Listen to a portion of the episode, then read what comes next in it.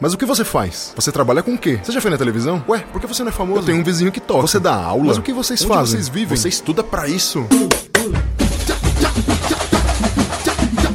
Olá, olá, olá, olá, olá, olá, olá, meus amigos e minhas amigas, meus ouvintes e minhas ouvintes. Sejam todos muito bem-vindos a mais um episódio do podcast O que os músicos fazem. Eu sou Ulisses Cárdenas, eu sou educador, sou baterista e sou pesquisador, perguntador e investigador de tudo isso que envolve a maravilhosa profissão, carreira e seja lá o que vocês imaginarem que nós fazemos, somos músicos, somos trabalhadores da arte, somos criadores, somos analisadores, nós somos escutadores, nós fazemos muitas, muitas, muitas coisas dentro desse, dessa maravilhosa profissão que é ser músico, ser musicista, instrumentista, cantor, cantora.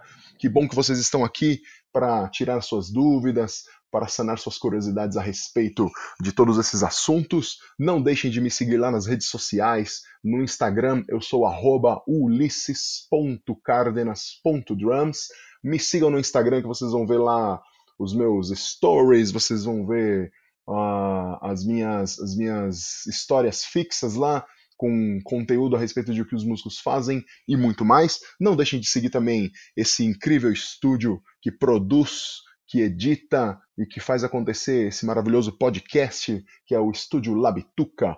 Não deixem de seguir eles lá nas redes sociais também, é arroba Labituca Estúdio. Lab é L-A-B, Labituca Estúdio. Sigam eles lá no Instagram. Sigam também o nosso canal no YouTube. Todas as entrevistas estão disponíveis lá no YouTube, além de todos os outros, é, todas as outras plataformas né, de streaming que vocês têm disponíveis no mercado hoje. Não deixem de ouvir a gente lá. Sigam também então esse canal. Você vai achar ele como Labituca Studio. Aí vocês se inscrevem, vocês apertam o sino, vocês curtem lá todos os podcasts, tá bom, gente? Tá tudo disponível lá para vocês ouvirem. Se você não tem nenhum desses aplicativos instalados no seu celular, vocês podem ver pelo YouTube, né? Ver não, né? Ouvir pelo YouTube. Certo, meus amigos? Hoje, nessa entrevista, eu trago um colega, um camarada, uma pessoa muito fantástica e muito envolvida com a educação musical. Ele é pós-graduado em música popular, ele é educador, cavaquinista, violonista, ukulelista. Estamos falando com Marcelo Fabiano. Diga lá, Marcelo, como você está? Olá, Ulisses, tudo bom? Olá a todos que nos ouvem. Prazer estar aqui com vocês, prazer estar aqui com você nesse programa que já passou tanta gente bacana, tantos músicos, amigos em comum mestres em comum que tivemos no longo dessa jornada que está só no começo. E é um prazer estar aqui com vocês. Muito obrigado, Marcelo. O prazer é todo meu, cara. Que bom que você está aqui. Obrigado por ter disposto desse tempo para a gente conversar sobre música, conversar sobre nossos instrumentos, sobre nossa profissão e curiosidades e tudo mais que envolve aqui a nossa, enfim, a nossa esfera aqui, uh, tudo isso que a gente ama e escolheu fazer. Sem e. Queria, queria conversar com você, Marcelo, a respeito do seu instrumento principal, que é o cavaquinho, Sim. né? Uhum. Todo mundo que está ouvindo a gente aqui, quando eu acho, né? Provavelmente, quando ouve Sim. falar em cavaquinho, já pensa no quê? Naquele samba enredo, aquele puxador na avenida, né? Sim. Lá na Sapucaí ou ali no Tietê, puxando a escola e, e começando o desfile, né? Mas eu acho que não é bem assim, né? O cavaquinho ele é anterior a isso, certo? Sim, é, ele ficou aqui no Brasil muito ligado ao samba, né? Quando você, como você falou, quando você ouve falar de cavaquinho, você já associa aos gêneros, né, musicais, samba e choro, nos diversos estilos do samba, o cavaquinho tá lá presente. Então, difícil, assim, não acontece com os outros instrumentos, por exemplo, por exemplo, o cara toca violão, ninguém associa de imediato a qual estilo. E o cavaquinho vem de antes disso, mas no Brasil, desde o início, ele ficou muito ligado. Ele era utilizado nas primeiras é, formações, nos primeiros estilos e gêneros musicais, como a modinha e o ludu, o lundu, mas foi ali no nosso considerado primeiro estilo de música urbana genuinamente brasileiro, o machixe, que temos ali como antecessor do choro. ele já estava presente ali fazendo a parte rítmica harmônica, né? O cavaquinho é muito mais é, visto como um instrumento de apoio rítmico do que harmônico. Por exemplo, numa formação de choro que você tem violão de seis e sete cordas trabalhando as harmonias, o cavaquinho fica ali mais próximo do pandeiro na questão rítmica, numa formação tradicional de choro, do que dos instrumentos de, de harmonia. Certo. Você falou lá do lundu, né?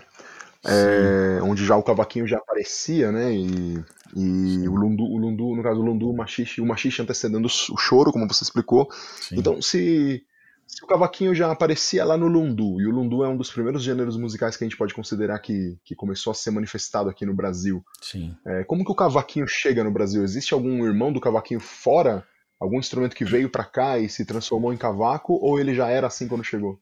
Sem dúvida. No caso, é, podemos é, colocar como pai do cavaquinho o instrumento português Braguinha, né? Braga, Braguinha, Machete, mas acredito que hum. o nome mais assim divulgado seja o Braguinha.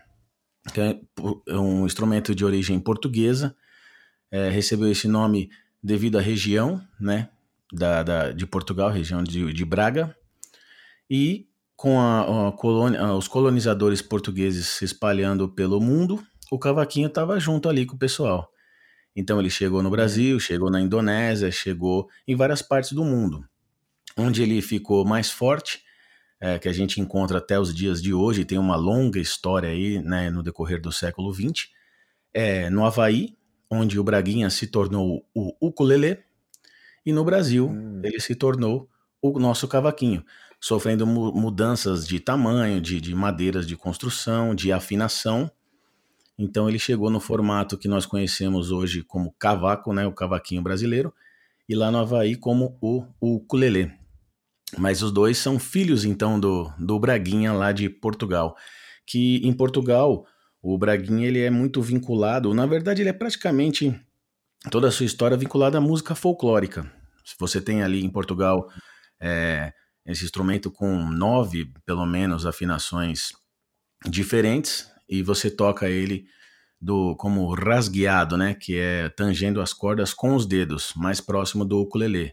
No Brasil, o cavaquinho são cordas de aço e a gente usa sempre as, a palheta para tanger as cordas porque não é possível fazer você tanger as cordas com os dedos sem ferir os dedos, né? Uhum. As, as cordas seriam muito duras, né? Muito, muito. É, são cordas. Juntinhas. Sim, são cordas de aço e com uma tensão muito grande por ser bem curta, né? Se você pega uma guitarra e um violão com as cordas de aço, por, por conta das cordas serem maiores, você não tem essa tensão que o cavaquinho tem. Então, por isso que todo mundo começa a tocar cavaquinho e reclama que machuca, que dói, que é muito duro. Porque existe aí ah. uma grande tensão mesmo. Então a gente tem que a parte rítmica é responsável ali a, a nossa, na maioria, né, para quem é destro, faz a parte rítmica com a mão direita, tem que sempre estar tá com a palheta. No ukulele já não, já fica mais próximo do, do rasgueado do braguinha, que a gente vai tangir as cordas de nylon com os dedos. Que antigamente não era esse nylon que a gente conhece, esse material sintético, né? Eram tripas de animais.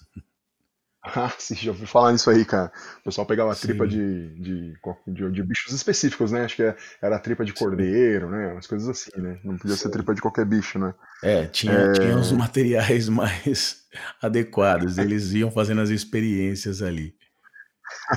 você falou, no começo, você falou uma coisa que o cavaco, ou cavaquinho, né? Uhum. É, ele é mais usado como instrumento rítmico do que harmônico.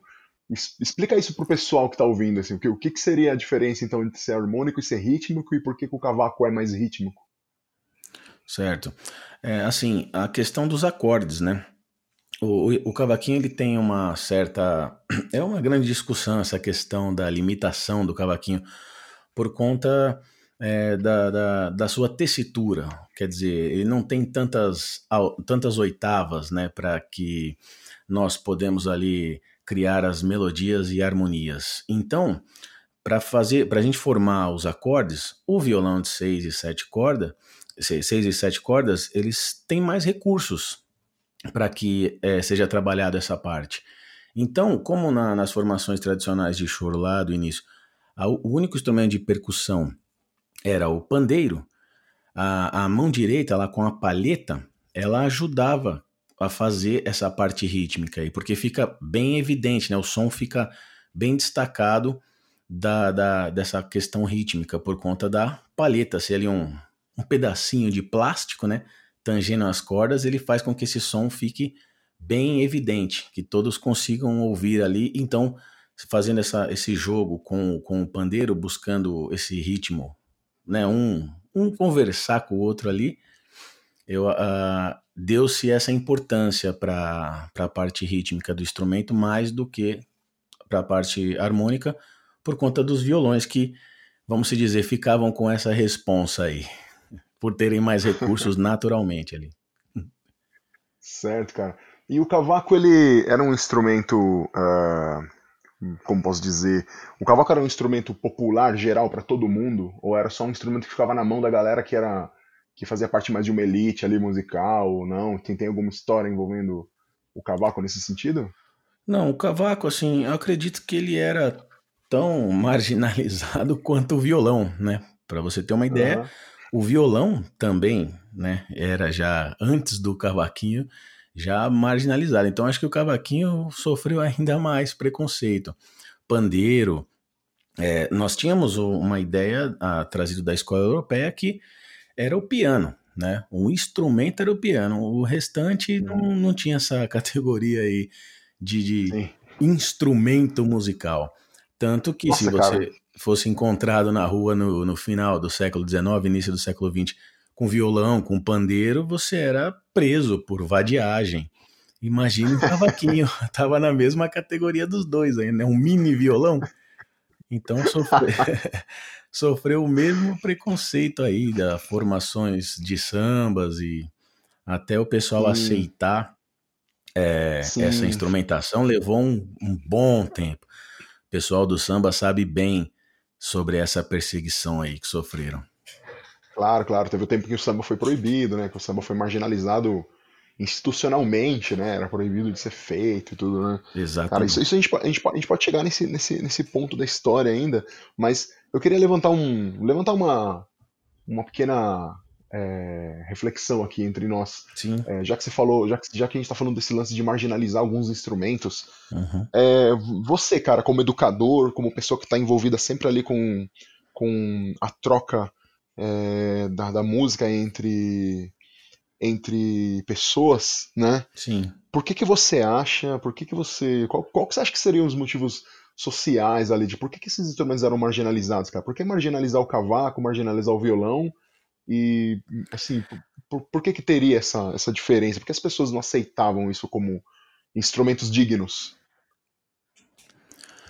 É, bom, eu acredito por conta da falta de, de referência né, na, nas elites. Como eu disse, encontrava-se mais o piano do que qualquer outro tipo de instrumento. E os, os instrumentos como o violão começou a ser mais acessível a essa população de, de baixa renda, né? Fora dessa, dessa bolha da elite. Então, assim, é, você não está apto a participar aqui do nosso clube, então esse instrumento que você arrumou aí, muito menos. Né? Essa é, é a minha visão, assim, para tentar explicar de uma forma mais simples, porque como é que uma pessoa mais simples iria adquirir um, um piano, né? Mas ele de repente conseguiu um violão, que era o que estava mais fácil ali, mas ele continuava uhum. ligado à classe social, né? Então era isso que era visto e esse instrumento ia junto no, no pacote, já que você teve acesso, é claro que isso não é o nosso instrumento aqui, o piano mais completo, que nós temos referências de compositores uhum. Eruditos ao longo dos séculos e tudo mais, né? Sim, cara, e e é curioso como, uh, por exemplo, hoje, se você quiser adquirir um instrumento de corda de qualidade, um instrumento que seja. Uh, que, pô, que tenha uma sonoridade. Uh, como posso dizer? Uma sonoridade melhor, superior, que seja feito de um material melhor, um instrumento profissional, você vai pagar Sim. muito dinheiro, né? Então, de alguma maneira, ele também não é acessível para todo mundo, né? Digamos assim. É, existem os instrumentos, lógico, de custos menores, né? Violões mais baratos, tem cavacos baratos, que você pode ir lá, juntar uma graninha, comprar o seu e ter, né? Mas, de alguma maneira, também, se você precisar de um instrumento profissional, né? Se você quiser se profissionalizar, você vai penar para ter aquele instrumento, né? Então, eu fico pensando como que poderia ser naquela época, assim, a construção dos instrumentos. Será que será que era uma coisa muito mais acessível, né, cara? Ou as pessoas faziam seu próprio instrumento? Não sei, nunca parei para pesquisar sobre isso. O que, que você pensa sobre isso? É, tem, tem histórias de que a galera ia se virando como podia, né? E as cordas eram arames, eram o que aparecia na frente.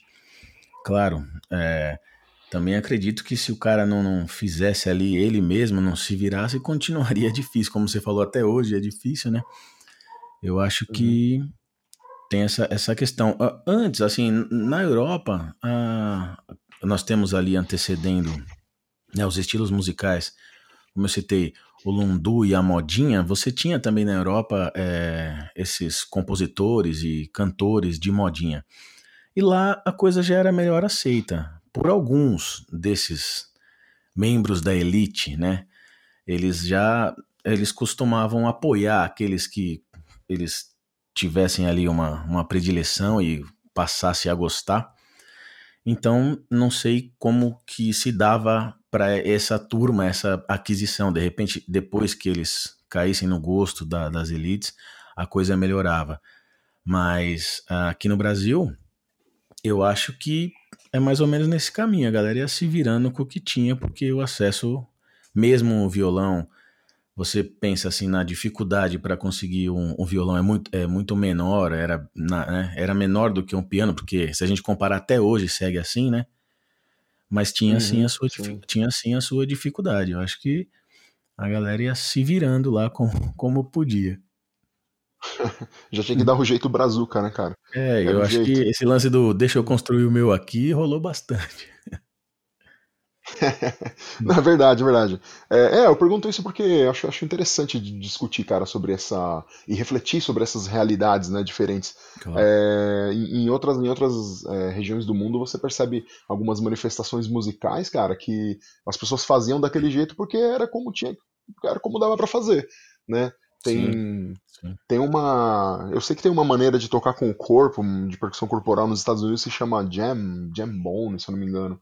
Se estiver hum. enganado, eu procuro depois e coloco pra galera ver aí. Sim. Mas é, acho que é, acho que é jambone, que é um jeito que os povos escravizados lá encontraram de poder fazer um acompanhamento porque eles cantavam, sabe? É um tipo Sim. tipo de percussão corporal, assim. Hum. É... E eu acredito que no Brasil não tenha sido diferente também das pessoas terem que buscar outras maneiras de fazer música, né? De, de, é. de, tocar. Agora, falando a respeito do começo ali, do antecessor do choro, você falou que o machixe antecedeu o choro, né? E uhum. na história, na história da música brasileira, a gente, algumas pessoas consideram lá que aquele samba pelo telefone, né? Que foi escrito pelo Sim. Donga, se eu não me engano, né? É o primeiro samba a ser gravado. Mas é tem controvérsias de que, tal, de que ele é, não é um samba, é um machixe. E que foi Sim. chamado de samba por, por, por, algumas pessoas, por algum motivo que, que eu. Que se você souber explicar agora, eu quero saber. O que, que, seria essa. É, o que, que seria esse, o machixe? Como que ele vira choro? E, e por que, que confundiram ele com samba? Dá pra gente discutir sobre isso aqui? Vamos lá, vamos tentar.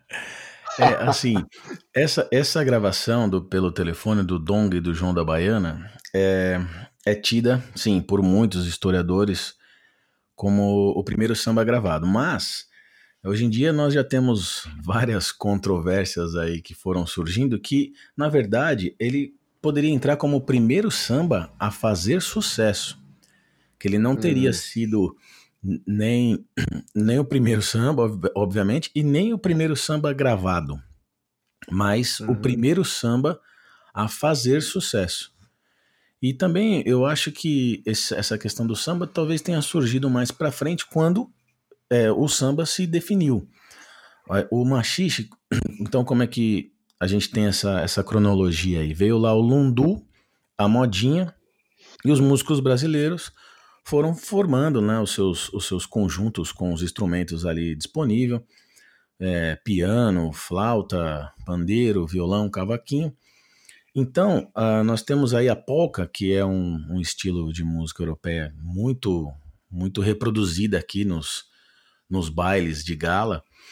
E, e aí tem uma galera que diz assim: foi é o jeito brasileiro de tocar os, as músicas europeias, principalmente a polka, que se deu o machixe. Tipo assim, a gente não tá copiando exatamente, a gente tá fazendo do nosso jeito essa polka aí. Então, uhum. ela acabou acabou virando o machixe, mas ninguém, obviamente, pensou. Hoje a gente tem a célula rítmica para você fazer ali a leitura rítmica do, do, do machixe, mas no, nesse, no surgimento deu-se dessa forma, nos salões, na, na, nos bailes que a elite mais uma vez promovia, quando os músicos brasileiros tentavam reproduzir ali as polcas e, e o ritmo da polca com composições deles, acabou se dando esse ritmo aí, o machixe. Então ele é tido como o primeiro ritmo urbano genuinamente brasileiro. Uhum. Uhum. Interessante, cara. E como é que se dá a criação do choro no Brasil? Como é que surge o choro? Qual é a origem desse, desse gênero musical que, que é genuinamente brasileiro, né? É, dá pra gente falar um pouquinho sobre as origens do choro, como que ele começa, por que, que ele é assim? Então, é, é, do, após o, o machixe, sempre nessa linha da, da música instrumental, né? O, a, cada vez mais os músicos brasileiros foram fazendo as suas as suas versões de polcas, então surgiu o machixe, e em seguida foram montando as suas composições, como por exemplo Ernesto, Nas Ernesto Nazaré, que o machixe também é, sofreu preconceito, né? Então, é, claro que não. É, tinha essa, essa outra perseguição, já que não é polca, vamos dar uma, uma perseguidinha aí, que esse tal de machixe aí tá meio esquisito, a forma de, de, de tocar, a forma de dançar, e aí, tanto que o, um grande é, compositor de choro, tido como o avô do choro, Ernesto Nazaré, registrava os seus choros com o, a nomenclatura de tango brasileiro. Uhum. Porque ele ia acabar sendo visto como machixe, né? Então, o machixe do Ernesto Nazaré se tornava os tangos brasileiros, o tango. É, tango brasileiro mesmo. E, e, e, você, e você ouve, né, agora, depois de todo esse tempo aí, a gente teve um, um século para organizar essa cronologia da nossa música, você vê que realmente é, é, é uma X, né, pra gente que estuda essa questão dos ritmos, mas ele não podia registrar como uma X por conta dessa, dessa ideia de, de perseguição. Então juntou tudo ali, tango brasileiro, polka, valsa, e as composições foram tendo, foram recebendo essa, esse nome do choro, que também existe uma algumas vertentes do, da origem do nome, né? Alguns dizem que é a forma como as melodias eram entoadas, uma forma chorosa, uma forma melancólica, mas a gente depois percebe que tem choros muito para cima, né? E outros que vêm de choromelas ou choromeleiros, que eram o nome dos músicos que, que tocavam pelas ruas da cidade. Mas não tem, hum. assim, pelo menos no meu campo de estudo, não tem uma definição como surgiu, né? Quem deu esse nome choro. E quando o chorinho começa a ser executado, ele é ele foi 100% instrumental no começo, era majoritariamente um, um tipo de música instrumental, ou já tinha letra, ou as letras vieram depois apenas? Também essa é uma outra questão que você vai encontrar, assim, a, a galera tocava e sempre tinha algumas canções do repertório sempre tinha a, a parte cantada, mas era muito mais, né, a, a maior parte do tempo era de música instrumental. Então você tem o Ernesto Nazaré, que era pianista, então era somente instrumental. Chiquinha Gonzaga também, que a gente pode colocar como uma das percussoras do choro, instrumental, piano também. E depois nós temos aquele que é considerado o pai do choro, o grande Pixinguinha. É, o Pixinguinha a, é, é dado a ele essa, essa questão da organização do, do choro, dividindo as partes, né, A, B, C, aquela coisa de, de organizar a forma do choro e de ser aí o repertório totalmente de música instrumental. É, cara, eu acho muito legal quando eu ouço choro, porque eu percebo que é como se, se o chorinho fosse um, um gênero musical assim, onde o músico tem a oportunidade de mostrar a virtuosidade dele, né? Porque tecnicamente uhum. tem, tem N choros aí são dificílimos de ser, é, dificílimos de, de ser executados, né? É, tanto na flauta como no clarinete ou no, no, cavaquinho também. A gente vê o pessoal tocando os temas no cavaco, no bandolim, né? Uh, esse, esse, você, você acha que o choro surgiu dessa maneira porque os músicos é, queriam ali mostrar um, a sua capacidade ali de tocar, sua, a, mostrar a sua, as suas capacidades é, virtuosísticas do instrumento, uhum. é, ou, ou isso é só um resultado do que a música instrumental te traz, porque já que a gente não está cantando, a gente precisa não necessariamente, né? Eu fico pensando aqui que não, muita nota não quer dizer também que você está comunicando muita coisa, né? Sim. Mas seria um efeito disso? Seria a música instrumental te faz querer sempre mostrar a virtuo, virtuosa, a sua virtuose como, como instrumentista? Sim, eu acho que é esse o caminho. Eu acho que por conta de você estar tá apresentando ali um vasto repertório sem a voz, você começa a buscar recursos né, para organizar, reorganizar, rearranjar aquela sua, aquele seu repertório. Então você pega ali essa galera, vamos se dizer, os que são colocados como os avós do choro, né? O Joaquim Calado, Ernesto Nazaré e Chiquinha Gonzaga, que antecedem ali o, o Pixinguinha. Eu acho que eles estavam apresentando as canções, como eu disse, uh, todo o estudo galgado em polcas, em, em canções, né, as partituras, as referências eram as canções europeias e foram organizando do próprio jeito deles, tocando é, da forma que eles senti, sentiam que a, aquela a dança, é, a galera dançando ali uhum.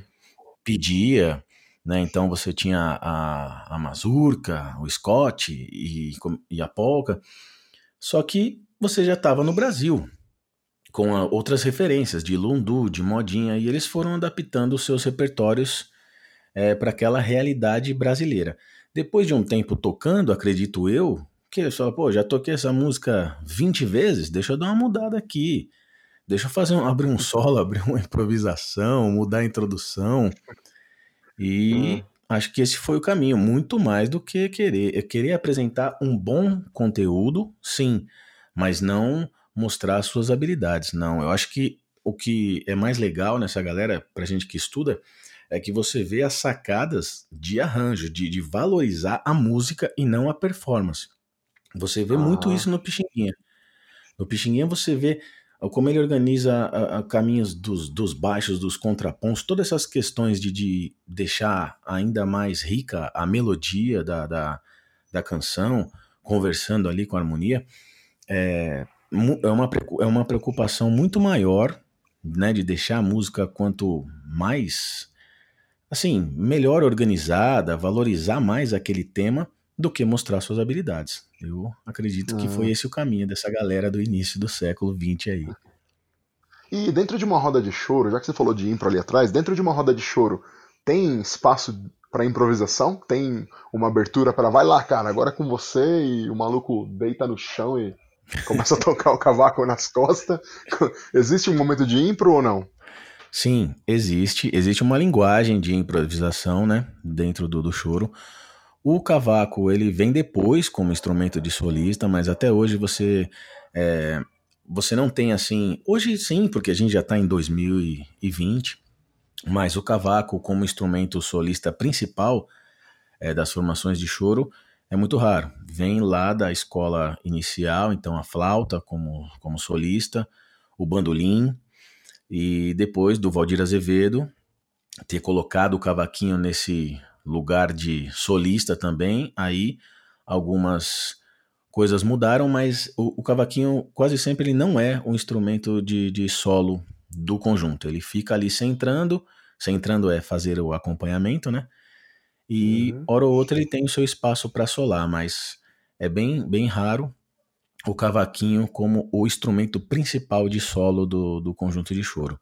É, tem, obviamente, sim, a, a parte para improvisar, o violão de sete cordas, o pandeiro, naquela hora de apresentação, e o solista também. Mas existe uma linguagem de, assim, como é que a gente podia explicar? No choro, é, a ideia é você ficar próximo da melodia. Então, por exemplo, você toca o tema, você toca lá o carinhoso, dan, dan, dan, dan, aí depois você vem, dá essa, esse início, e aí você parte para um improviso e volta, deixando o ouvinte ali pensando, né, se organizando. Não, ele tá no carinhoso ainda. Rolou algumas coisas diferentes, mas eu tô reconhecendo que tá no carinhoso. Então, a linguagem é basicamente essa, não sai muito. A, lingu a linguagem tradicional, né? Aham. Bom, então, cara. Perto da então, melodia ali. Então, então, acho que o meu sonho de colocar um drive no cavaco e sentar o dedo ali no meio não, não existe, não vai ter. Não, ninguém vai. Então, então, nas formações mais tradicionais, realmente, colocar um drive no cavaco pode dar sérios problemas. É, Hoje você tem aí o, o bandolim de 10 cordas, que né, nós temos a maior referência aí, o grande Hamilton de Holanda. É, já é algo fora do tradicional, porque o, o, solo, né, o cavaquinho solista do o bandolim solista do choro é o bandolim de quatro cordas, são quatro cordas duplas, né? Então são oito cordas, uhum. é, que é a base ali do daquele que organizou essa coisa do, do, regional de choro, que é o grande Jacó do bandolim. Então ele tinha o bandolim de oito cordas e organizou com uma galera que tocava ali com ele, que depois, é, posteriormente, formaram o conjunto que existe até hoje. Claro, estamos aí, não sei qual é a formação, né? O, formação décima, oitava, não sei, mas esse o grupo Época de Ouro, que já eram, que foram, que foi formado pelo Jacó do Bandolim por músicos que já o acompanhavam há muito tempo, é a grande referência do choro, cada um no seu instrumento. O Jorginho do pandeiro, no pandeiro, que faleceu há pouco.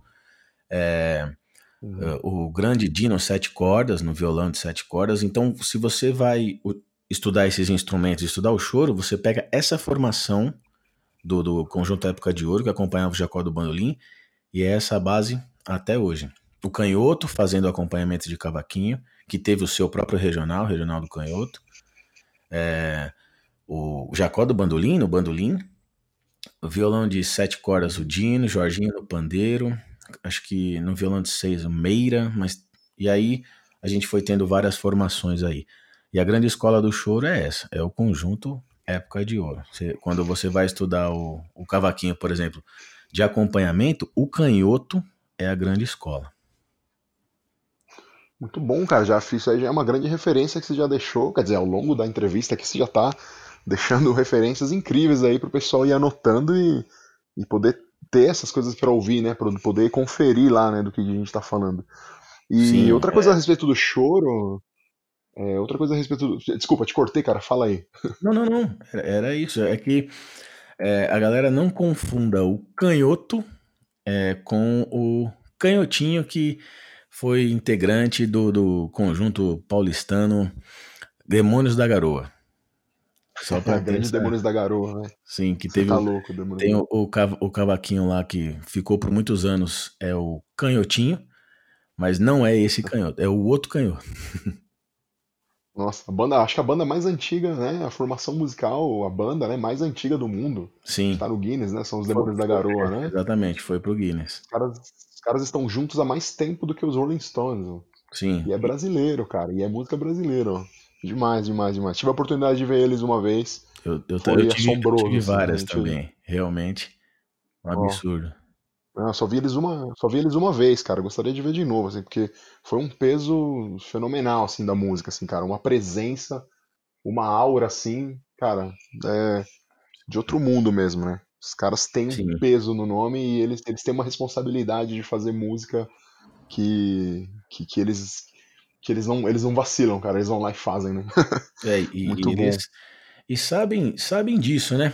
Ele, você vê Sabem. que eles sabem o, o tamanho do, do, do nome que carregam, né? Hoje nós temos a formação, infelizmente nenhum mais dos, dos originais, mas é, Uhum. ficou por muito tempo ali uma formação é, com o último dos originais, eu acho que era o Toninho, agora não vou me lembrar o nome. E eles, eles têm essa responsabilidade e sabem do, do peso da história do conjunto, o quanto é importante para o país. Agora, já que a gente falou do Demônios, né? Demônios da Garoa, eles é, são um conjunto de samba, né? É, Uhum. tem sempre uma, tem sempre uma, a, a galera se confunde às vezes. As pessoas não sabem explicar o, o que que é choro e o que que é samba, né? E aí sempre tem aquela célebre frase que é chorinho não é samba, assim como tem o Oscar Bolão que fala que bossa nova não é samba, né? O choro É. também não é samba. Embora a gente encontre formações, né, a gente encontre instrumentação, instrumentação são os instrumentos que formam um grupo musical, pessoal. Então, a instrumentação Sim. do choro às vezes é encontrada com, além dos, das cordas, além de algum instrumento de sopro, que pode ser um clarinete, flauta, você encontra também tamborim, pandeiro e, eventualmente, você encontra surdos, né? É, fazendo a Uhum. condução rítmica do choro. E aí, Sim. muitas vezes, aquele sabor sincopado da música, aquela melodia deslocada, com aquele pandeiro, aquele tamborim, aquele surdo, muita gente olha e fala, pô, meu, curto um samba, hein? Esse som é mó legal, mas não é samba, é choro. e aí, Sim. Marcelo, já que você é um cara que tá envolvido com o choro desde sempre, explica pra gente o que É. que é o- essencialmente o choro, por que que ele se, no que que ele se diferencia do samba, para as pessoas não se confundirem mais. Olha aí, tá complicado. Vou fazer igual o Zeca explicando pro Jô lá o que, que é samba e o que é pagode. Nossa, isso aí. Essa explicação, cara, é, a melhor que eu já vi na minha vida. É a mesma coisa, mas é diferente. Então é isso aí. Obrigado, Zeca. Porque- Galera, assiste isso aí, hein, ó. Assiste isso aí, sério. Vai no YouTube e coloca lá Zeca Pagodinho explicando pro Jô Soares a diferença entre samba e partido alto, né? Pagode É. partido alto, alguma coisa É. assim. Pagode e samba. Ele fala, também tem o partido alto. E aí bota mais aí. Mas diga lá, É, então. né? Então, é a mesma coisa, mas não é? Como que a gente pode explicar isso? Exato. É a mesma coisa, mas é diferente. Porque, por exemplo, nós temos, como diria o grande Hilton Jorge Valente, o grande gogô, pianista é, da época da Bossa Nova, carioca, que depois veio para São Paulo, que eu tive o prazer de tê-lo como professor na graduação, é, professor de História da Música Popular Brasileira. É, é, o, o choro é a nossa música instrumental por excelência, né? Então, se os americanos têm o jazz, nós temos o choro. E aí tem essa questão aí, ah, o instrumental. Então, ritmicamente, você vai ouvir os choros e vai falar: ó, isso é machixe, isso é frevo, isso é baião, é, isso é samba, canção, isso é samba, mas o fato de ser instrumental, então, que deixaria mais organizado ali como choro. Porque você tem, por exemplo, Delicado do Valdir Azevedo, é um baião, né? Hum, Mas ele está classificado como choro por quê? Pela formação, pelo o, o solo ser feito ali no cavaquinho, e claro, a gente tem essa, essa música executada na flauta, no bandolim. Então seria Hum. mais essa, essa diferenciação inicial. O choro é instrumental. E, mas ritmicamente você tem uma variedade muito grande. É, e depois de um tempo, muitos choros ganharam letras, né? Como Carinhoso, que décadas depois ganhou letra. Carinhoso, o choro do Pixinguinha, ganhou letra do Braguinha, que assinava também as composições como João de Barro. E todo mundo conhece o Carinhoso graças à letra do, do Braguinha, né? E era um choro fora do formato tradicional, que o choro tradicional tem três partes, lá o A, B e o C. E o Carinhoso não, ele tem só duas partes, A e B. Então meio que estava engavetado ali pelo Pixinguinha e o Braguinha colocou a letra e aí nós temos o Carinhoso conhecido por todo mundo aí, né, de várias e várias gerações. Você toca, você canta ou toca as primeiras notas e todo mundo reconhece aí várias faixas etárias. Então, assim, a princípio seria isso, é separar pela questão do instrumental. Mas ritmicamente você vai achar um monte de choro que vai estar classificado como samba, sem dúvida. Ah, é a mesma hum. coisa, mas é diferente. Tem uma questão de fraseado também, né? A forma do fraseado do choro também não vai ser igual, né? Algum, Sim, alguns outros por... gêneros, né? É, tá, a, a execução da, da, da, melodia, né? Pelo, pelo instrumento ali, como eu disse, os mais tradicionais solistas são a flauta transversal e o bandolim tem questões de, de, arranjo, de fraseado, como você falou. Se você ouvir o carinhoso é, na flauta e ouvir o carinhoso executado ali, interpretado né, por cantores da época do, de ouro do rádio ou de hoje, você vai notar essas diferenças aí de, de frases de melodia, mas como a gente vinha falando, né? É, é uhum. Você vai expor aquele tema e como você não tem o recurso da voz, da letra, naturalmente você vai procurar outros recursos aí, enriquecendo o fraseado e o improviso posteriormente. Sim, legal, cara, legal. Você falou também do lance da formação, né, da, da, desculpa, da instrumentação, né? Que a instrumentação uhum. também diz muito a respeito do que é que está sendo tocado, né? Aí você falou que tem Sim. um. Na hora que você me falou que tem algum. que tem um. Desculpa, esqueci o. Você falou um tema que é um baião. Como que chama? Delicado, do Valdir Azevedo. Delicado do Valdir Azevedo, isso. Então, se você escuta. É, se você escuta Delicado, você, você ouve e você fala: não, mas peraí, isso é um baião, mas aí você percebe que a instrumentação não é do baião. É. Você percebe que não tem sanfonas a bumbo e triângulo tocando. Né? Exatamente. Você, você, percebe que é uma outra formação acontecendo ali. E, obviamente, que também não, não, não quer dizer que é, por exemplo, quem toca sanfona não vai tocar um choro. Já vi, já vi pessoas tocando não, choro na tem sanfona. Bastante. Sim, tem bastante. Tem, tem, bastante. Então, a instrumentação clássica, né, como digamos, como podemos dizer aí, né, sem o cavaquinho uhum. ligado no drive, como eu sugeri antes, a formação clássica uhum. vai vai ter instrumentos que, que com certeza não vão, não vão ser os mesmos de, de outras de outras formações musicais brasileiras. E nada impede também que uma formação clássica de choro toque temas de outras, né? Toque sambas, toque.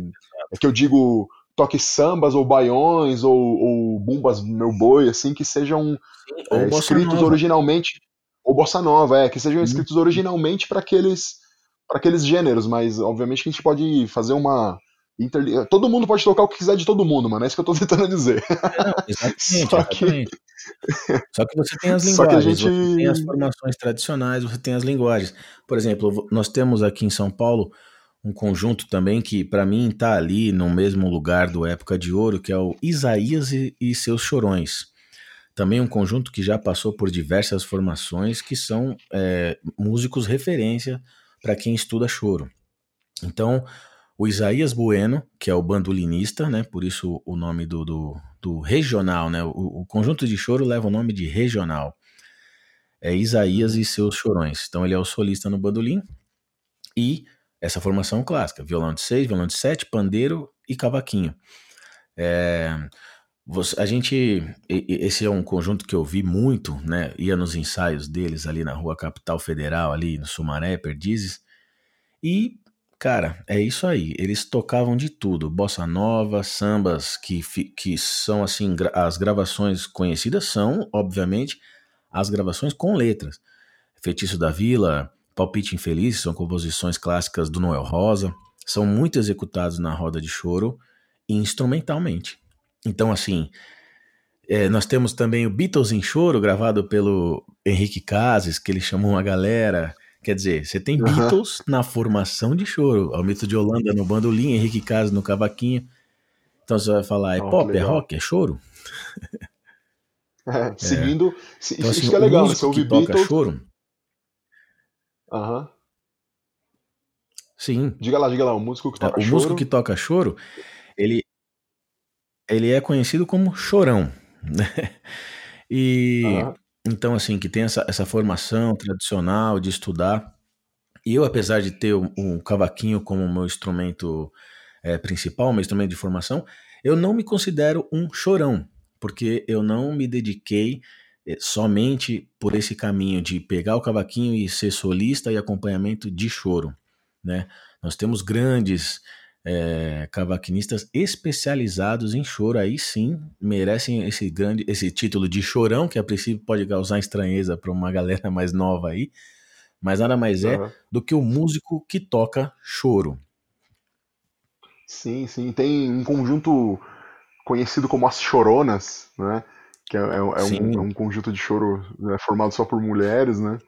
Só por mulheres. Eu tive o prazer de estudar com, com a cavaquinista lá na ULM, né? ULM Tom Jobim, escola de música referência uh, ah, para a gente aqui do estado de São Paulo, junto com o Conservatório de Tatuí. Hoje, EMESP Tom Jobim, por ter mudado a gestão em 2010. Mas muita gente da época da ULM continua lá, grandes professores que são grandes nomes da música popular brasileira. E na época que eu entrei lá pela primeira vez, eu tive aulas com a a Ana Cláudia César, que é a cavaquinista do conjunto Choronas, e com a Rosana Bergamasco, que é violonista de sete cordas também do conjunto Trio que Chora, que também é um, um conjunto de choro, só é, a formação só mulheres no conjunto também no trio, muito bacana. Muito bom, cara, muito bom estar perto dessas pessoas, né, cara? É, ah, são pessoas fala. que têm ali o, elas têm aí autoridade, né, para falar a respeito disso. Sim. Eu gostei muito da definição que você deixou aqui pra gente, cara, que o choro é uma música é, originalmente instrumental do Brasil, né? Sim. E que o choro Sim. vai ser definido ali principalmente pelo seu conjunto, pelo, pela instrumentação que está sendo que está sendo usada ali, né? É. Porque tem a linguagem, e tem a linguagem do choro também, né? Para quem não entende assim, a linguagem, quando a gente fala, ó, tem uma linguagem disso, uma linguagem daquilo, pensa que é um sotaque. Pensa que a gente aqui, aqui é. em São Paulo, a gente tem esse sotaque paulista que a gente, que a gente fala, e aí, meu, tá ligado, hum. mano? Esse jeito de falar nosso.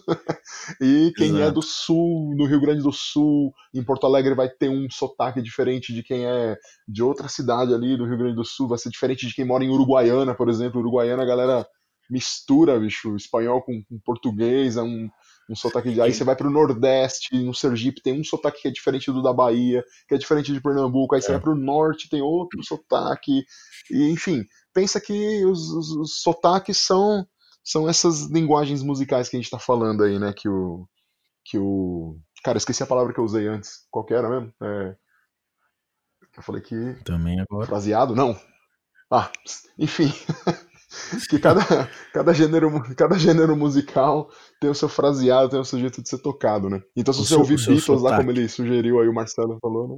Tem o seu sotaque, é. Então se você ouvir um Beatles tocado por, uma regional, por um regional de choro, você, você vai ouvir e vai falar, isso é Beatles, mas é choro, né? Quando você é descobre que é choro. Como, como o nome do trabalho é, diz, Beatles em choro. Beatles em choro, é. Que nem quando você ouve um vale, você ouve um baião falar, ah, aí. Vale essa pesquisa aí. Beatles em Choro, um trabalho organizado pelo grande cavaquinista Henrique Cases. O Henrique Cases, ele é uma referência, ele é um, um batalhador do, do instrumento. Vocês acompanhem aí, se puderem, no YouTube, o documentário chamado Apanhei-te Cavaquinho. É um documentário que está no YouTube em três partes, contando toda a história do, do instrumento. Aí vocês podem conferir ali se eu me equivoquei alguma informação ele vai para Portugal, ele vai, ele viaja para Portugal, ele viaja para o Havaí, ele conversa com grandes músicos de cada um desses instrumentos, claro, obviamente, com os colegas brasileiros. O Ricardo tem um método que ele lançou no final dos anos 80, muito utilizado por grandes músicos cavaquinistas que não tinham muito material do instrumento. Então vale a pena conferir. Esse trabalho, Beatles in Shore, onde ele convida grandes músicos brasileiros o documentário. Apanhei de Cavaquinho também, organizado por ele, e ele que apresenta e conversa com todo mundo. Vale a pena. E esse método também que é Escola Moderna, Moderna do Cavaquinho.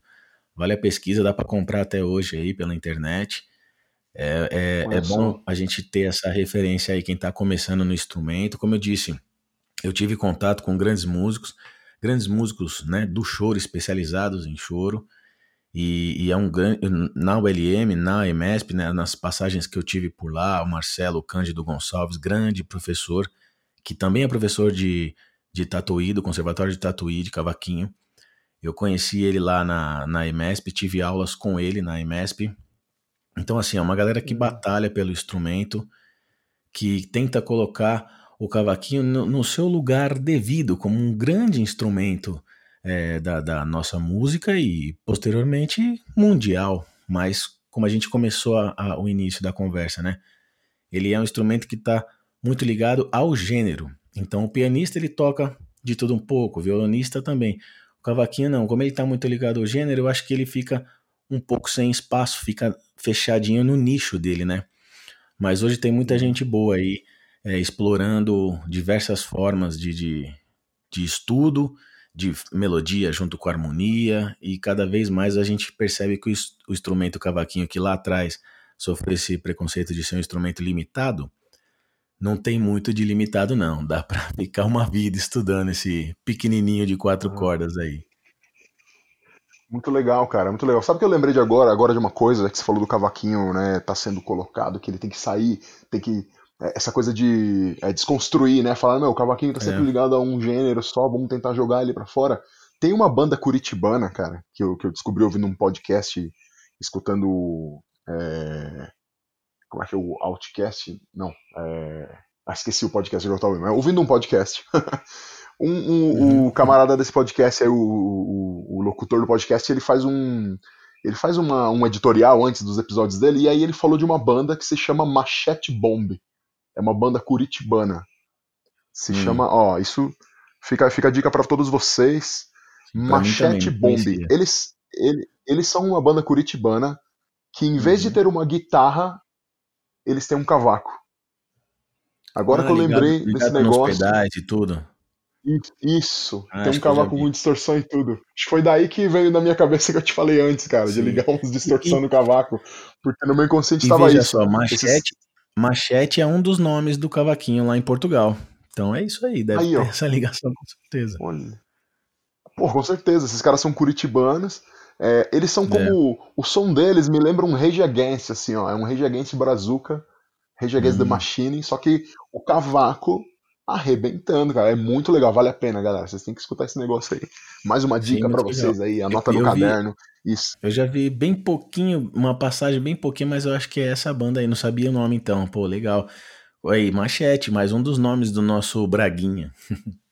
Braguinha, isso mesmo, cara, isso mesmo. Cara, essa, essa meu, muito legal aí a, a conversa a respeito do cavaco, do cavaquinho. É cavaco ou cavaquinho? É, cavaquinho é um nome amoroso? Cavaco é o um nome original? Como é que é, é É, cavaquinho acho que é um nome amoroso, legal que você colocou. Porque ele é feito de apenas um cavaco de madeira. um pedacinho, né? Exatamente, um muito, pedacinho. Muito bom, muito bom, cara, muito bom. Muito bom.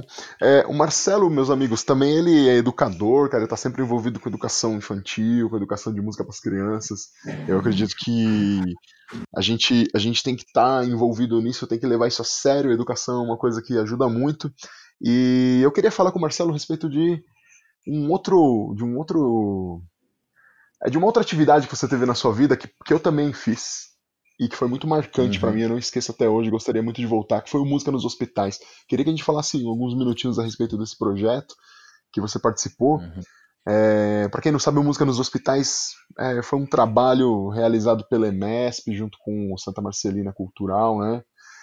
E, e, e assim, a gente entrava nos hospitais para levar música para dentro dos quartos, dos corredores dos hospitais, né? E foi uma época muito prazerosa para mim, muito gratificante, que eu aprendi muito. E eu queria que o Marcelo falasse pra gente como que foi o cavaquinho dentro dessa experiência. Como é que você se sentiu lá dentro tocando o seu instrumento? Bom, é, acho que você não sabe, mas eu entrei no projeto em 2017 por culpa sua. Ô louco, cara, é mesmo? É, é, Exato. Eu te falei eu, alguma eu, coisa que eu não falei... lembro? Então, eu falei, acho que eu, vou deixar essa para falar que o Ulisses não sabe, porque nós éramos colegas, né? Da, muitos amigos em comum, colegas na faculdade, de semestres diferentes, mas nós tínhamos muitos amigos em comum e a gente acabou sendo amigo ali, né? Amigo à distância nas redes sociais. E foi na, através da, da sua rede social que eu vi o projeto pela primeira vez. Acho que você divulgou lá um teaser do projeto, não sei se era apenas algumas fotos, eu não me lembro exatamente, mas foi no seu na sua rede social que eu vi e falei: "Olha, rapaz, deixa eu ver do que se trata". Fui atrás e vi como que é, era o processo de, de, de seleção lá na IMESP e participei do processo em 2017 e entrei. Um projeto que estava no início, né? Tivemos aí meio que um sim. projeto piloto em 2016. Sim, sim, eu, lembro que eu. É, eu participei, eu fui pioneiro, assim, junto com o pessoal. A gente iniciou o projeto naquele ano, não sabia exatamente o que seria, a gente fez. Assim, junto com os Doutores da Alegria, né? Foi, foi, foi muito bom. Sim, depois eu, logo que eu entrei, eu falei pro pessoal que se identificaram ali como segundo ano, né? Vocês conhecem Ulisses? é um colega da faculdade e foi por conta dele que. E claro, muitos falaram sim, Ulisses, pô, muito legal. Companheiro nosso aqui do projeto do ano passado, mas esse ano ele não, não está mais.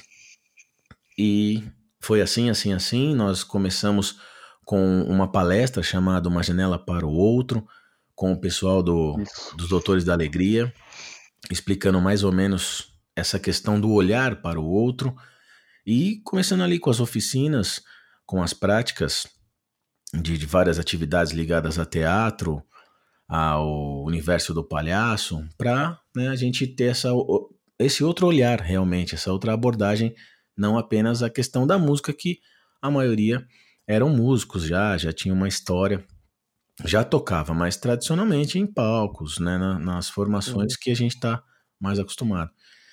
E entrei em 2017, e oficialmente estou até agora, porque não teve uma seleção é, para esse ano por conta de toda a situação.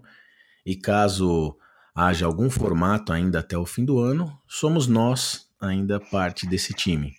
Então, esse ano aqui seria o quarto ano, né? Eu fiquei 17, 18, 19 ininterrupto. Lembrando que sempre tem que passar por um processo de seleção todo ano, mesmo você uhum. sendo a categoria veterano.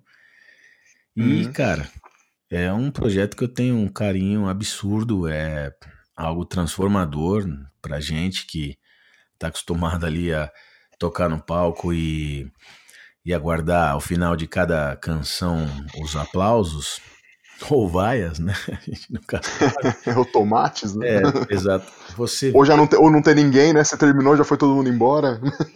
Exatamente, por isso aí tudo que a gente passa você tá com, com aquilo mais seguro, né? É uma, uma apresentação que tem um formato quase sempre parecido, mesmo que você vá na rua e ou num palco, tem um formato ali próximo, porque você tá ali, apresenta a música, seja instrumental, cantado, em grupo, sozinho, e o público tá ali receptivo.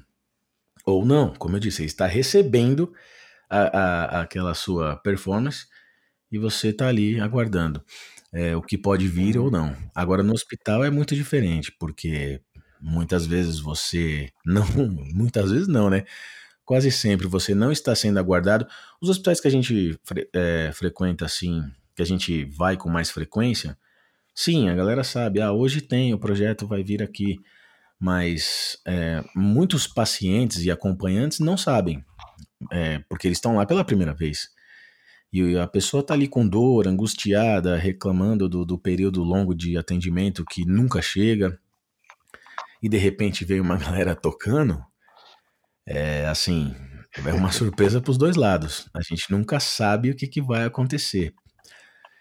E você vê pessoas né, em situação de, de saúde, a gente passa por coisas menores e fica ali chato, não quer que liga a televisão, não quer que ninguém incomoda. Você vê uma pessoa numa cama de UTI, por exemplo, entubada, com o olho ali baixinho, e você receber aquele, eu costumo falar, né? Aquele aplauso com o olho, ah, aquilo muda totalmente a sua ah. visão de muita coisa da vida. ele dá a pessoa dá aquela tentativa de levantar a cabeça para te agradecer, assim, muito obrigado por você estar tá passando aqui 50 segundos, um minuto para me oferecer Sim. essa canção, que é o que a gente tem ali disponível, é somente isso, mas a gente acha que é um só isso que pode ficar gigante ali dentro daquele ambiente. E obviamente, muitas vezes você não vai ser não vai ser ali bem aceito naquela situação. Então muda completamente hum. essa, essa visão. Você vai num, num palco e toca e mo quer mostrar o seu virtuosismo, aquele arranjo que você ensaiou, e ali com dois acordes você fazer aquela diferença, naquele tamanho de diferença, ah, é, aí você começa a re, ressignificar tudo. É, cara. É saiu certo, saiu certo o, o Recife. Não sei se saiu certo. Ressignificar. Exato, eu fico até cara, essa emocionado experiência... me vem as cenas, me vem as cenas, né? São três anos de crianças, de pessoas idosas, sabe? São cenas que você nunca mais vai, vai tirar da, da cabeça. Não, não, não, cara, não. É um projeto que eu tenho muito carinho, tenho muito carinho pelos companheiros que eu tive lá. Gostaria muito de ter Sim. continuado, assim, estando com eles. Mas, pô, a gente mora longe, Sim. né, cara? A maioria das pessoas moram lá pelos lados de São Paulo, eu moro no ABC Paulista. Mas eu tenho muito Sim. carinho por eles, ainda encontro eles nas redes sociais. E é um trabalho, como você disse, é um trabalho diferente do palco. No palco você sobe para mostrar algo e ali o palco é outro. E não tem um palco, na verdade. Não tem, não tem, não tem não nada. Tem só tem as pessoas, cara. E eu lembro que era de arrepiar, cara. E eu, eu, eu tive que, assim, foi muito, muito, muito triste sair do projeto. Tive que sair, tentei sim, voltar, mas aí de, circunstâncias da vida me forçaram a ter que ir para outros caminhos e você acaba se arrependendo também. mas, é, mas é, é, isso aí. É isso, brother. É isso, cara. Mano, é um trabalho muito bonito. Assim, eu queria que você tivesse dado uma palhinha a respeito dele para as pessoas saberem, procurarem ah, lá. Sim. Eu vou entrevistar, vou entrevistar aqui no podcast ainda. Terão outras pessoas que fizeram parte desse projeto comigo, que eu vou trazer aqui. Fiquem, fiquem ligados aí nos próximos episódios. E é isso, meu. Falamos do cavaco, da história do cavaco, tentamos explicar aí um pouquinho para vocês do que, que é esse instrumento, da onde ele veio, para onde ele vai, por que tocam ele. E agora vamos para os finalmente é. aqui, vamos fazer as perguntas que todo mundo quer ouvir. Tá. Você quer falar mais alguma coisa, Marcelo? Não, só então, ó, me desculpe os colegas cavaquinistas se saiu alguma coisa aí é, fora do, do, do que eles poderiam trazer, principalmente a galera do choro, que é mais especializada, mas eu tentei dar uma explanada aí através da minha, da minha experiência de ter estudado com grandes mestres do choro. E valeu a oportunidade de ter falado do projeto, porque para mim é algo importantíssimo e que eu levo com muito carinho também. Achei que chegou o fim do ciclo, mas a gente sempre sofre com essa saída mas tem que dar espaço para os uhum. próximos colegas que estão chegando, enfim. E só um detalhe, nas viagens, nas longas viagens dos hospitais, eu sempre passei mal em longas Nossa. viagens de ônibus, né? Então, eu, uhum. eu, eu, eu, se eu falasse bastante, eu passava desapercebido essa questão de, de ficar zonzo e enjoado. Então, nós criamos lá o Se Cuida na Van, é era o nosso podcast interno lá. Muito e bom. Se divertia. Um, é, era a nossa rádio. Um celular ficava tocando uma musiquinha baixinha e o outro era o nosso microfone. E aí eu entrevistava os colegas, o tempo passava rápido. E eu ainda vou achar esse material e vou tentar disponibilizar, porque tem muita coisa legal. Os colegas contando suas experiências, né? A gente tem colegas de outros países que vieram estudar música aqui no Brasil. E, cara, muito uhum. legal, foi, foi bem divertido o nosso Se Cuida na Van. Tanto que quando começou a quarentena, eu não deixei gravado no Instagram, que eu nem sabia. Eu fiz o Quarantena, que era a nossa antena ligada na quarentena, e entrevistei muitos dos colegas do projeto no, na, na live do Instagram, mas não sabia nem gravar. E foi bem divertido. Essa galera aprendi muito. Tenho parcerias com, com alguns deles até hoje. E espero seguir aí. Muito legal. Eu lembro, lembro das lives, cara, que você fez, eu assisti algumas. Muito legal mesmo, Sim. e deu pra matar a saudade de alguns amigos que eu não vi há algum tempo, assim. É, Espero é, que nos reencontremos todos isso. em breve. Tomara, tomara. Foi isso, foi uma forma de matar a saudade e valeu pra caramba, foi bem divertido. muito bom, muito bom. Marcelo, fala pra gente aí, vamos cara. Lá. Agora vamos entrar em algumas perguntas um pouco mais filosóficas, mais bate-pronto tá na real. Vou te perguntar certo. aqui uma coisa. Cara, por que que você, por que que você faz isso que você faz, cara? Por que que você por que, que você é quem você é? Por que, que você é músico? Por que, que você é cavaquinista? Por que, que você ensina? Por quê? Por que você faz isso? Porque eu acredito nesse caminho de transformação. Porque foi assim comigo, que não, vi, não vim de família de músico nem nada.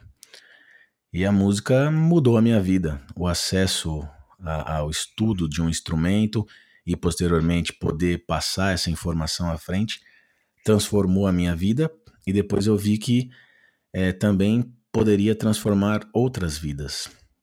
Então não tinha mais como voltar para é, significar essa existência. Foi por esse caminho que eu, que eu segui. Eu não.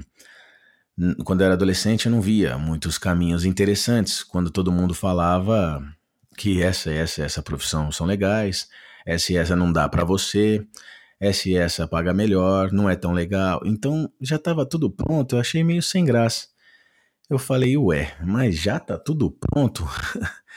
não é possível que não tem outros caminhos que eles estão me escondendo. E aí, na adolescência, surgiu o cavaquinho e eu falei: é isso, se der para fazer isso profissionalmente, eu acho que vai ser divertido. E já se passaram aí pouco mais de 20 anos e hoje andar para é, trás nem para pegar impulso. E eu acredito que estava certo.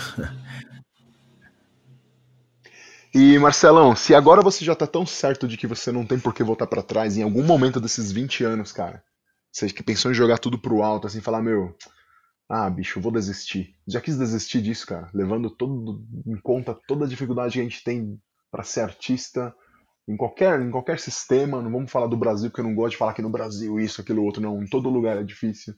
Já pensou em parar, cara? Sim. E por que você não é. parou? Então, essa reflexão, eu acho que nunca chegou.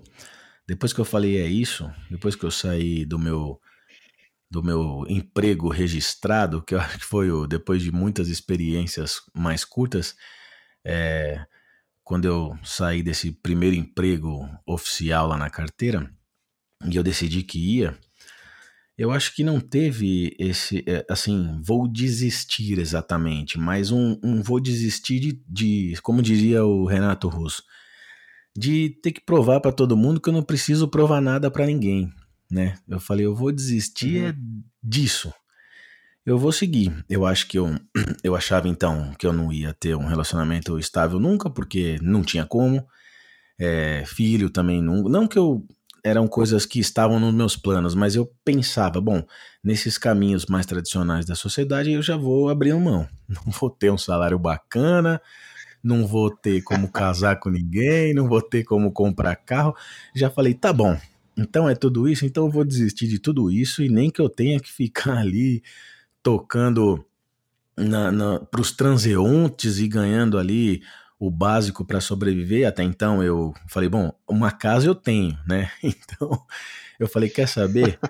se eu tiver que, se eu tiver que não ter esse todo esse essa questão do, do, do status social, tá bom, eu desisto. Então eu desisti disso. Para não desistir da música, eu desisti disso. E surpreendentemente, Aconteceu tudo o contrário. Eu me casei tradicionalmente na igreja, sabe? Que eu nunca imaginava, mas era um desejo da minha esposa. É, eu tive filhos. É, filhos não, filho, calma, já estou me empolgando aqui. Eu tive Opa. filho. Eu consegui trabalhos formais, com registro em carteira, como a sociedade impõe pra gente. Quer dizer, por ter escolhido a música, todo o resto rolou naturalmente. Então é, é, mais essa barreira que a gente, nesse começo, fica, né? Vem essa ideia de desistir. É por isso, porque você não tem esse status social que quando você é jovem, você fala, você pensa, vai me fazer muita falta, né? Minha família, é, meus amigos vão tomando rumos e vão falar, olha lá, você ficou ali. E, mas eu abri mão disso. E não aconteceu, né? Quando eu vi aí, a vida me mostrou que não precisava ter pensado em abrir mão disso. As coisas foram rolando naturalmente. que coisa, né, cara? Que coisa, bicho. A gente é. pensa uma coisa e acabou. Não existe plano, cara. Não existe plano nesse mundo, não. não Se você planejou alguma coisa, meu, olha, fica frio que não vai dar certo. se você planejou, é. se você pensou na nada disso vai, acontecer, cara, fica frio.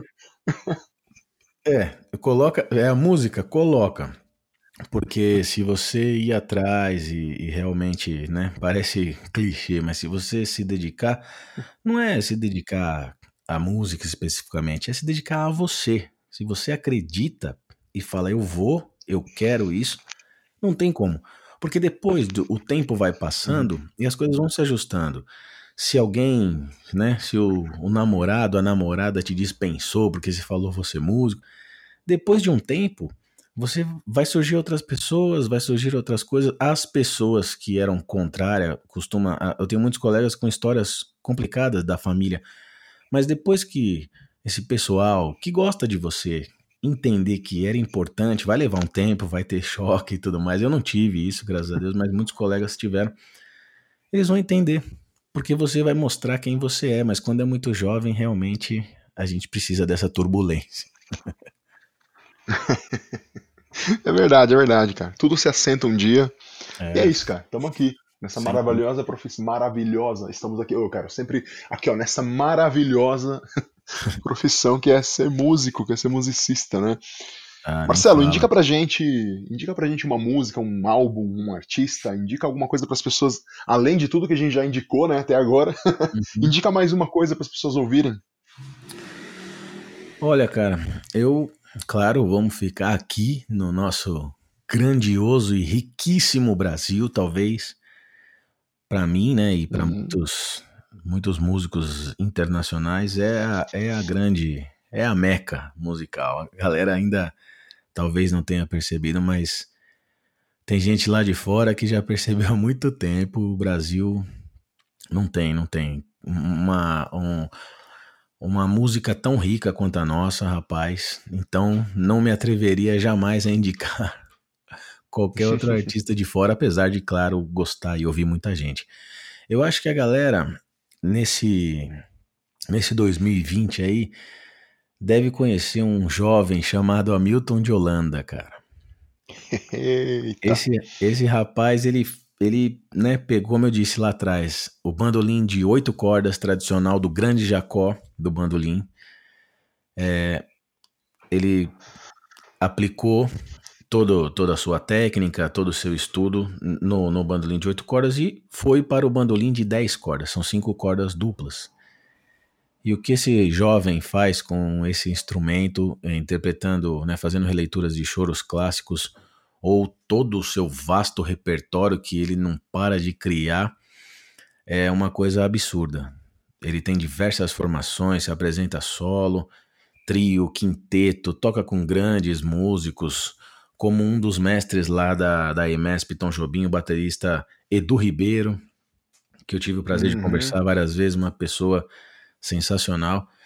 Então, assim, Hamilton de Holanda, pessoal, porque olha, tem bandas aí com mais de 10 anos, 15 anos, que não tem a produção desse cara. Ele tá num, numa coisa absurda de produção. Já não tá agora, né? Já vem de alguns anos e, e vale a pena conhecer, para quem não conhece, e se aprofundar na pesquisa Hamilton de Holanda. É isso aí, meus amiguinhos. Hamilton de Holanda, procurem esse cara. É, como o Marcelo diz, é realmente espetacular, espetacular as performances desse cara.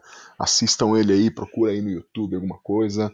Se vocês puderem, comprem disco, enfim. E claro, para ficar. Pra, desculpa interromper, Luiz, mas para ficar bairrista, Messias Brito, também, um cearense radicado aqui em São Paulo, no nosso cavaquinho, claro, né? Não podia deixar de puxar sardinha. Uhum. Messias Brito, também, coisa absurda. É, é trazendo, trazendo uma nova, uma nova linguagem de solo pro, pro cavaquinho, de, de polirritmia, falando o nosso musiquês aqui. Polifonia, po, polirritmia. Enfim, você ouve e parece que tem dois ou três cavacos lá. Muito bom. Muito bom. Messias Brito, esse eu não conheço. Então, galera, anota aí, procura no YouTube, procura no streaming de vocês aí, procura no Google, enfim, vai em busca dessas grandes personalidades da música brasileira que a gente citou até agora, incluindo esses últimos dois. Sim. E agora é o momento da lojinha. Marcelo, agora você vai vender tudo que você pode vender. Cara, 3, 2, 1, vende aí. Vamos lá, para seguir, então, nós temos o Instagram, que eu estou atuando mais, é o Marcelo Underline Música, e tenho também um especializado em musicalização infantil, que é o Musicalização MF, né? Musicalização sem acento, sem ser cedilha, MF de, de Marcelo Fabiano. Tenho trabalho instrumental com a minha colega Kátia Lima, vibrafonista, que é o Duo Dorum, Estamos no, no Instagram como duo underline Dorum, com M no final. É um trabalho de, de música instrumental, onde eu toco cavaquinho, ukulele, banjo, cavaco. E a Kátia toca vibrafone, xilofone, metalofone, essas teclas percussivas e muito melódicas. Dá uma passadinha lá para conhecer. Tem o duo Porundu, que é com o meu amigo George Domingos, percussionista, que é cavaco solo e, e percussão. A gente está aí num, num, trabalho de pesquisa rítmica. Tá, esse está mais no início. Tem o trabalho, alguma coisa no meu Instagram, né? Não temos um Instagram exclusivo. E é isso, Marcelo Fabiano no Facebook. E estamos aí, preparando esses projetos para quando tudo isso passar, nós podemos levar para a galera ver ao vivo e a cores. E aulas também de cordas, né, Marcelo? Você falou que você está com grupos aí de, de aulas de Sim. violão, cavaco, ukulele. Como é que o pessoal te encontra? Sim, pode, na, como eu disse, na, na nas redes sociais, né? É, Facebook, Instagram. Ah, tem, tem, esqueci de falar, tem no, no YouTube, nós temos o Projeto Cantinho, que é Canto Mais Cavaquinho, onde eu Tô fazendo oh. ali, a gente tá trabalhando releituras, né, de, de canções conhecidas, sem organização de, de gênero específico. O colega que canta, ou a colega, escolhe a música que quer cantar, não importa se é rock, pop, sertanejo, a gente faz lá. Então, Projeto Cantinho no YouTube, tem alguns vídeos lá já com colegas do projeto de música nos hospitais trazendo essa, essa uhum. instru instrumentação, né, essa formação, apenas voz e cavaquinho. Projeto Cantinho. É, segue lá, gente. Inscreva-se no canal. As aulas pode procurar pelo WhatsApp, que é o 975170400. Nesse momento estou com aulas online apenas é, cavaquinho, violão e ukulele. Preços promocionais para aulas em grupo. Então, se você tem um amigo aí, é, a partir de três alunos, nós já formamos aí o nosso grupo fazendo um valor mais bacana ainda. Olha só, hein, rapaz? Aí sim, o pessoal gosta de promoção. E se vocês Exato. querem promoção, é com o Marcelo Fabiano, cara. Entre Exato. em contato com esse cara, fala com ele, troca uma ideia, pergunta tudo que vocês quiserem, segue ele nas redes sociais, porque vale a pena, ele tem bons conteúdos, ele é um cara muito gente boa. E é isso, é isso, é isso. Agora a gente vai pro Valeu. final, pro Vamos final lá. desta entrevista, que é a hora da pergunta cabalística, que todo mundo fica esperando, eles querem saber o que, que os músicos querem, eles querem saber o que, que os músicos vão responder nessa pergunta aqui. Esse é o momento especial, é o momento que eu homenageio o Antônio Abujanra, aquele grande provocador. Eu adorava assistir o programa desse eu cara, também. provocações. Eu também. Esse cara ele provocava. Eu, eu, tenho que admitir, todo mundo sabe já que esse esse podcast aqui foi inspirado nele, assim, eu fiz me inspirando nele. Pô, eu que queria legal. ter sido mais provocativo durante todos os episódios, mas não consigo porque eu não sou ele. É, eu sou eu, acabei sendo eu. E esse finzinho aqui é o momento em que eu homenageio ele postumamente, grande Antônio Bujanra. E ele sempre perguntava para todos os convidados dele o que é a vida. Ele te pegava pelo colarinho, te levantava na parede, ele te intimidava, ele falava o que é a vida, o que é a vida, com aquela voz dele. o que é a vida, mas eu sei que a vida, para todos nós aqui que somos músicos, é a própria música. É. Então eu quero saber de você, Marcelo Fabiano. O que, que é a música para você? A música é a vida. para mim, a, música, a música é a minha vida. Como eu disse, é o norte que eu escolhi para seguir quando eu me dei conta dessa existência maluca nesse planeta que a gente não sabe por que, que veio, da onde veio, nem por que, que vai, nem para onde vai. Então, os caminhos que me foram projetados, né, eu, jovem brasileiro da Zona Norte de, da cidade da megalópole São Paulo, não achei muito interessante é, os dogmas e utopias sendo repetidas e repetidas em curto espaço de tempo. Então eu falei, eu acho que essa tal de música pode ser a minha saída, né? Cada um vai encontrar a sua.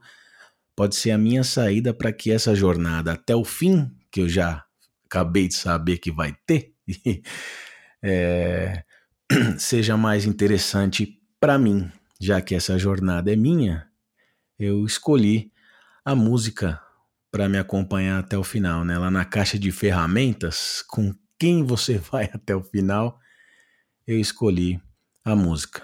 E logo de imediato transformou a minha vida. E depois desse longo percurso como educador, vejo que tenho conseguido auxiliar nas transformações de algumas vidas e fazer com que jovens, adolescentes e jovens há mais tempo também têm acesso a essa a essa sei lá como é que eu posso definir, como eu disse para mim a vida, né? Essa incrível ferramenta humana, a música. Demais, demais, demais, Marcelo. Cara, muito obrigado, muito obrigado por você ter disposto de um tempo para falar com a gente aqui, para deixar a sua marca aqui nesse podcast para explicar tudo isso que você explicou hoje. Eu sei que eu sei que para a gente sempre é um grande prazer falar sobre tudo que a gente está fazendo na nossa vida. Né? Espero Sim. que você tenha gostado de participar. Muito obrigado mesmo e quiser deixar uma última mensagem para a galera, uma despedida, tá aberto aí. Pô, Ulisses, eu que agradeço demais esse, o seu convite, esse espaço que você me deu aqui. Não tenho palavras para te agradecer. Fiquei muito lisonjeado, muito honrado, pois eu já sei, já conheço muita gente que passou por aqui e né, são pessoas que, que me inspiraram, que fizeram parte da minha formação, colegas que eu admiro, assim como você, desde o seu trabalho como músico, educador e essa sua iniciativa aqui de fazer de criar esse conteúdo muito legal, muito importante para a gente estar tá falando da, do nosso dia a dia e para que as pessoas ouçam, tanto os colegas que estão há tanto tempo e aqueles, principalmente aqueles que estão começando, cheio de dúvidas que a gente encontra sempre por aí. E, enfim, muito obrigado mesmo, um prazer. Espero que o pessoal que, que nos ouçam aí é, possam aproveitar alguma coisa, possam refletir sobre muita coisa. E valeu, prazerzão demais, demais, demais. Obrigado, obrigado e obrigado. Um abração a todos aí e especialmente para você, como a galera diria no, no, no programa da Xuxa. Agradecido é demais, isso, é irmão. É isso, é isso, é isso. É isso aí, minha gente, meus amigos, minhas amigas. Eu é que agradeço ao Marcelo. Ah, com certeza é recíproco. A honra foi minha. Fico lisonjeado também que você tenha vindo para cá. E eu agradeço também a todos vocês que escutaram a gente até esse momento. Muito obrigado por terem ficado com a gente até aqui. Vocês são as pessoas mais importantes desse podcast. Não se esqueçam. Vocês são as pessoas que fazem com que eu me sente aqui todas as semanas e grave um podcast novo para todos vocês, porque eu sei que vocês gostam porque eu sei que vocês querem ouvir esse conteúdo e que vocês têm curiosidade e que vocês querem saber o que, que nós fazemos, o que, que os músicos fazem nessa vida maluca, e você também que é estudante de música, que tá lá começando, que quer entrar nessa vida maravilhosa que é de ser músico, eu já te digo que não é fácil, mas é muito, muito, muito, muito, muito recompensador.